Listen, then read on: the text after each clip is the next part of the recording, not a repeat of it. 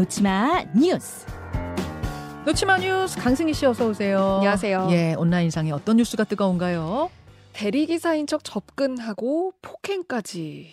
대리기사가 그러면 아니었단 소리예요? 아니었습니다. 무슨 일이 있었습니까? 서울 종로에서 한 자정 가까운 시각에 벌어진 일인데요. 네. 한 골목길입니다.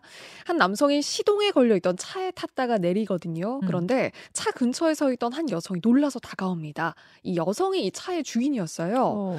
뭐 하시는 거냐 이런 식으로 말을 거니까 이 차에서 내린 남성이 아, 대리기사 부른 차인 줄 알았다. 그렇게 진술을 합니다. 예. 여성을 뭔가 안심시키는 듯 하더니 이 통화를 하면서 한쪽으로 다시 가는 여성을 따라가거든요. 예예. 그러더니 갑자기 뒤에서 걷어차고 무차별로 폭행을 저질렀습니다. 아이고 잠깐만요. 지금 씨씨티비를 가지고 오셨네요. 네. 여러분 유튜브와 레인보우로 좀 보세요. 따라가더니 무차별 발길질부터 하네요. 뒤에서. 네, 그렇습니다. 여성이 이마가 찢어질 정도로 부상을 입었거든요. 어. 그런데 이 남성이 범행이 이게 처음이 아니었습니다. 바로 십 분 전에도 네. 다른 주차장에서 문이 열려있던 차에 그 타고 있던 다른 여성한테 갑자기 위협을 하면서 가방이랑 열쇠 내놔라 그리고 폭행을 저질렀습니다. 어... 남성이 이후에 범행 사실은 인정을 했는데 예. 그런데 술에 취해서 왜 그랬는지 잘 기억이 안 난다 이렇게 진술을 했어요. 음...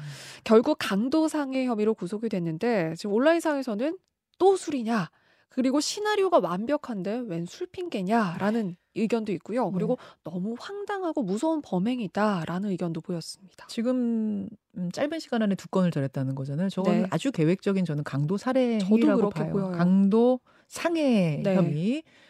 아 그리고 여러분 조심하셔야 됩니다. 아, 대리기사 아마 저 여성분 진짜 부를, 부른 걸 수도 있는 거죠. 어, 네. 예, 그러니까 대리기사가 온 건 줄 알았는데 확인 안 하고 그냥 탔으면 더 큰일 날 뻔했잖아요. 그렇죠. 네.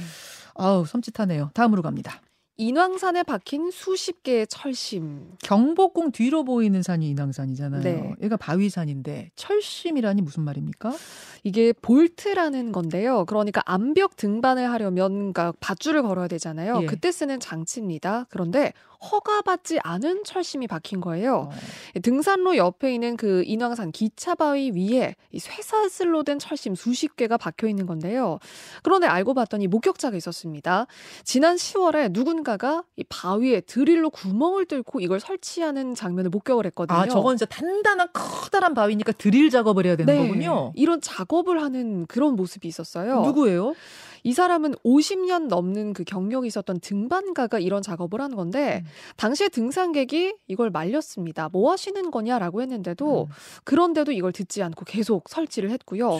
그리고 당시에 종로구청이 자진 철거를 명령을 했는데도 네. 사 개월이 지난 지금까지도 이게 그대로 있습니다. 아니 왜 그랬다고 합니까? 그 등반하는 사람한테 물었더니. 이 사람은 처음에 이 볼트도 한 열 개 정도 있었고 그리고 모두를 위해서 내가 길을 개척해주는 거다. 그리고 내 돈을 들여서 해주는 건데 이거는 고맙다는 말도 안 한다. 이렇게 이야기를 했습니다. 아, 등반하는 모든 분들이 편하시라고 내가 내 돈 들여서 드릴 박아주는데 네. 고맙다고는 못할 망정 지금 나한테 뭐라고 하는 거냐 이런 입장이에요. 그렇습니다.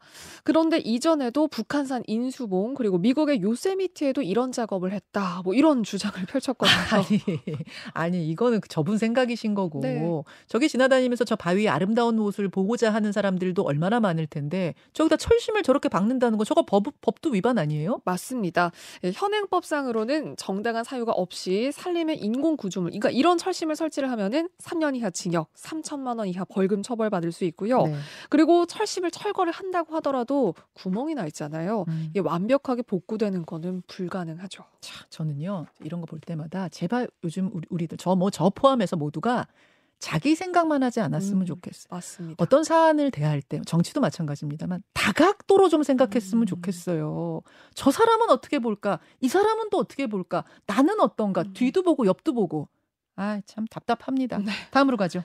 챗 지피티로 작성된 가짜 탄원서. 이번에는 탄원서에 챗 지피티가 등장했습니까? 그렇습니다. 이번에 이게 수사당국에 적발이 됐는데 이번이 처음입니다. 음. 어색한 문장 때문에 이 담당 검사한테 딱 걸렸거든요. 챗 지피티를 이용해서 탄원서를 쓴 사람은 그 필로폰을 투약을 하고 마약류를 소지했던 마약 사범 삼십 대 남성입니다. 음. 법정 구속된 상태였고요. 보석으로 석방받는 걸 노리면서 이미 지인하고 가족 명의로 탄원서를 여러 번을 제출했던 상태였어요. 네네.